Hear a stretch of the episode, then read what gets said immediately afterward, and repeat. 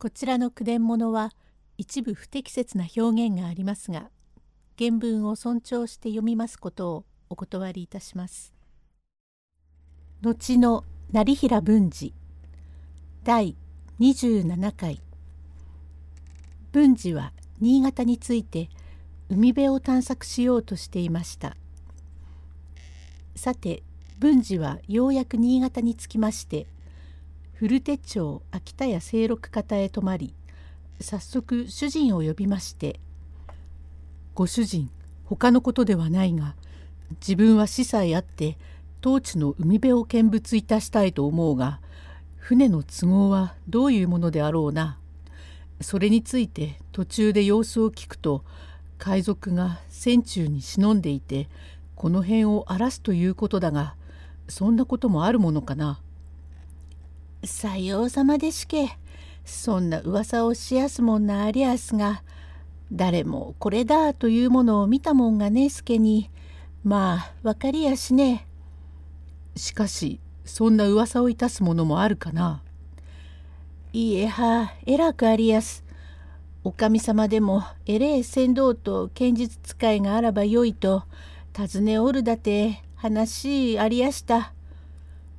噂があればなおさらのこと海辺見物の船をいだしてもらいたいがどうじゃな？いいえそれが池やしね23日おきは荒れ通してやす。まあ一振り降りやすか風が変わらねえばとても沖へ出ることがなりやせん。ははしからば船子が出んのかな？いくら銭出しても命には変えられねえと言って行くものがありやせん。まあ23日逗留なさるがよいね。また海でなくともええ見物場えらくありやすで。そういうわけではどうも致し方がない。ことによると23日厄介になるかもしれん。ともかくもご飯の支度をしてくれんか。主人はニコニコ笑いながらへえ、ご機嫌よろしゅう。こりゃ、お客様に飯あげろえ。後ろの襖を開けまして、年の頃40前後の飛脚亭の者、旅慣れたこしらえにて、ええ、ごめんくだせえまし。ただいま隣で聞いておりますと、海辺をご見物なさりてえと、亭主へお頼みなさりましたが、宿やってもな。いやはやずるいもんでしてね34日ご登竜を願いてえもんだからあんなことを申しやす。私はここらを歩きます食べ飽きんどでここらの船頭にいくらも知ったものがありやすからじきに頼んであげましょう。しかし旦那こりゃ亭主に言わねえ方がようござりやすよ。それはご親切なことでしかし今も亭主から聞きましたがだいぶここらに盗人がおって婦人などをかどわかすとか申しますが全くさようなことがあるのでございましょうな。もっぱらそういう評判をいたすものがあります。しかし私は年来ここを歩いておりやして大抵のことは知っておりやすがまあ新潟にはねえようでございますね。もっとも海岸は広うござんすからしかとお受け合いはできませんがまあここらは天領でござんしてな存外ご政治も行き届いておりやすからそんなことはありそうもござんせん。なんなら船人を頼んであげましょうかね。しかし見ず知らずのお前様にご苦労をかけるのも気の毒でござるな。なあにじきそこでございます。ちょっくらついでもありますから。じゃあ行ってまいりましょう。それはお気の毒な。よろしくお頼み申します。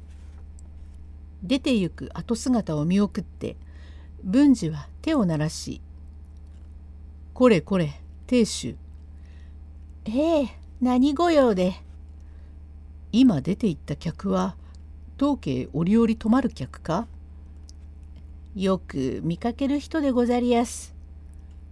うーん聞けば旅商人ということじゃが都政は何だか知っておるか？さようどうもよう分かりませんね。旦那何かお頼みならまあよすがようござりやす。ふん分からんか。へえどうも世間じゃあんまりよく申しやせんがお客様ゆえ断るわけにも行きやせんでお止め申しておくとはいうものの実は持て余しておるんでやす。後がこうござりやすからな。何？後が怖い。うん、なんだ？怖いというのは？一周返しが、はあ、今に帰るべえに、わし、ここにいたらまたひでえ目に遭わねえとも言われやせん。まあ、お気をおつけなせえまし。ははキャツは例えに言うごまの灰か。よしよし、承知した。と心の内にうなずいて思案しておりますところへ例の旅屋金土が帰りまして何か主人と話をしておりましたかそれからすぐと奥へ参りまして「旦那へ？船人たちに聞き合わせますと丘と沖とはよほど違ったものだそうですが2人頼んで参りました。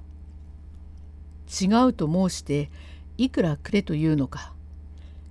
一日一貫もその代わりご祝儀には及びません。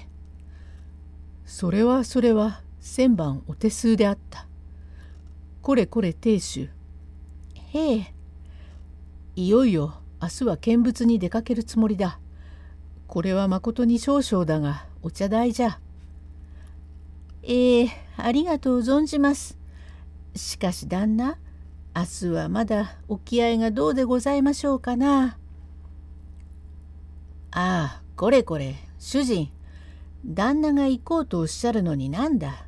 いらざるお世話をして、引っ込んでおれ。へえへえ、旦那、お支度をなさいまし。ずいぶんお支度を。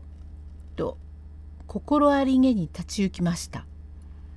文治はそれと悟り、蛇の道は蛇とやらこやつをはしごにしたらお町の様子がわからんこともあるまいまた敵の様子も知れるであろう」と十分に心を用いて翌日船に乗り込むことに取り決めましたがこれぞ文治が大難に遭うのもとでございます。第28回へ続く